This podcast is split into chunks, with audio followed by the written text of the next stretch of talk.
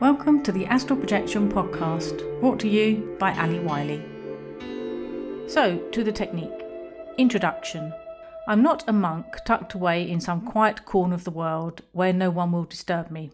I'm not someone who meditates every day, though I probably should. I usually manage to go to bed early and listen to some binaural beats. I sometimes even make it to the end without falling asleep. I live in Italy, a pretty chaotic country for someone who was born and brought up in a quiet English village. I learned to astral project when I had young kids, so I needed techniques I could do when I had time. My kids used to start school about 8 o'clock am and finish around 1 pm, and that included Saturdays. If I was going to do any communing with myself in the realms of the present moment, it had to be within those times, in between all the other things I had to do. This doesn't include, of course, the three month summer holidays during which quietly communing with myself was possible only at night. I sometimes wonder how I ever managed to teach myself how to leave my body. Little kids just don't relate to just sit there quietly for 20 minutes while I go and do my OBE training. Of course, my kids grew up, but the interruptions didn't stop. I always look back at what I did, indeed, what I continue to do, for astral projection is a work in progress. I continually work at it, for there's always progress to be made, and slacking off means fewer OBEs. I want to be brief and to the point because busy people with jobs and families need a simple, straightforward technique which can be practiced anywhere and at any time. Basically, it is a system which uses normal dreams as a springboard to expand your consciousness. 1. We all sleep. In the past, when I slept was the only time I could practice any astral projection techniques. It was the only time, really, when I was completely relaxed and not usually interrupted. We all sleep, so we can all use this time. If you wake up several times during the night, each time is an opportunity to practice staying awake while you fall asleep. Your consciousness must be gently present through the whole process. Don't concentrate too hard, or your body will never fall asleep. However, this isn't the technique I wanted to discuss. When I was teaching myself to OBE, often exhaustion would set in and I would fall asleep. This problem led me to look at dreams. 2. Do you remember your dreams? This is fundamental. If you don't remember your dreams, the first thing you have to do is develop your dream recall. This OBE technique relies on something we do every night, whether you remember or not. Memory is important for dreams and out of body experiences alike. It is essential to start writing down your dreams and any feelings or sensations that you have during the night. This gives a message to your subconscious that you want to remember what you do at night.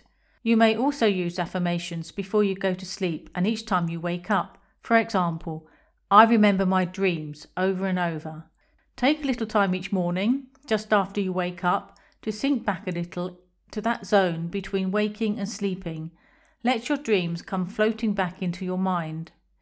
If you're new to OBEs, it may be a good idea to surround yourself with light before you go to sleep.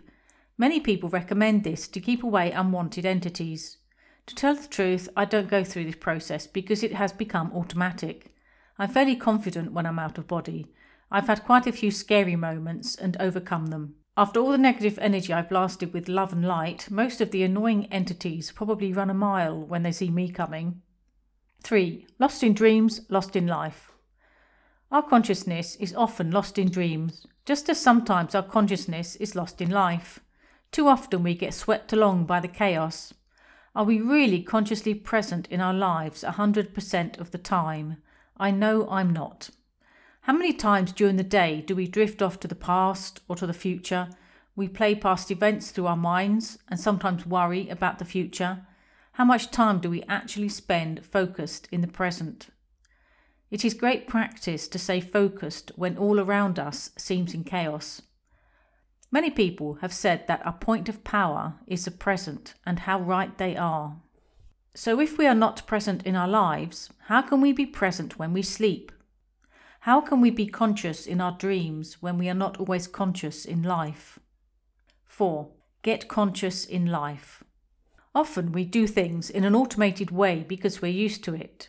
We've learned how to do it so we don't have to think about it anymore. So now we must teach ourselves to be conscious, to wake up while the body sleeps, to wake up within the chaotic life of our dreams. We must teach ourselves to be conscious within the chaos, the chaos of our physical life and our dream life. Training ourselves to be more aware in daily life will reflect in our dreams. This is a short technique on paper. This does not mean it is ineffective. It just means it is simple. But it is not for the lazy of mind. It takes conscious effort to stop the mind from wandering. Astral projection is a skill that requires work, just like any other. But with this technique, your astral projection practice can be integrated into your daily life. There is one basic thing you should do throughout the day as often as you can. Be present in whatever you are doing. Be present with your consciousness. Concentrate and pay attention to exactly what you are doing in the present moment. If you're driving, be present. Notice a car in front of you. What colour is it? What make is it? Instead of thinking about what's for lunch or dinner, or one of the million other things we think about when driving, concentrate and pay attention to what you are doing and to who or what is around you. If you're shopping, be present. Look around you, take notice of things, the products, the people. Be present in the present. Concentrate and pay attention. Really be in the moment. If you're doing housework, be present. Pay attention to what you're doing. You don't have to literally count the bubbles in the detergent, but notice them. Be more aware. Concentrate. The list can go on and on eating, getting dressed, washing, shaving, all the things we do automatically that we're not usually present in, but off thinking about something else. Every so often, choose an object and concentrate on it. Look at it in detail. Start with a minute or so, then increase the time. Our minds drift, so we drift away from the present moment. We don't pay attention or concentrate. The key is concentration, because in the end, if we concentrate, and pay attention in our lives, this too will be reflected in our dreams. We need to go consciously into our lives so we can go consciously into our dreams. Be conscious in your life, be present. 5. Get conscious in your dreams. With time, you will start to become more aware. The more you remind yourself to concentrate in life, the more it will be reflected in your dreams. You may well find yourself concentrating on something in a dream automatically. Bingo, you've almost cracked it. It doesn't matter what holds your attention, it could be someone's voice or an object. The important thing is not to get distracted. Don't think about it, don't wonder about it, just focus on it.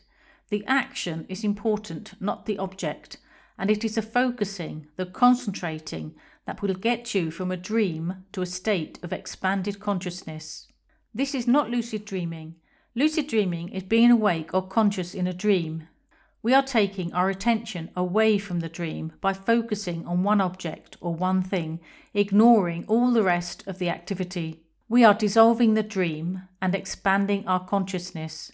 Using this method, I have found myself in the mind awake, body asleep state, ready to astral project.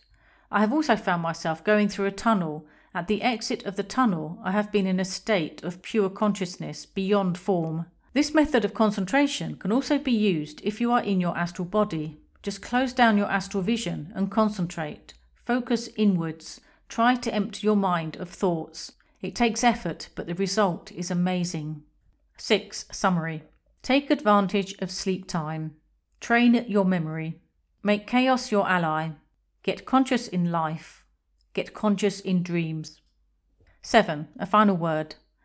The dream focus technique will not work overnight because it involves developing your consciousness in the present moment. You will become more consciously present in what is happening around you in physical life and less involved in the crazy emotional side of human life. Remaining objective is important in the astral. Controlling thoughts is essential in such a thought sensitive reality.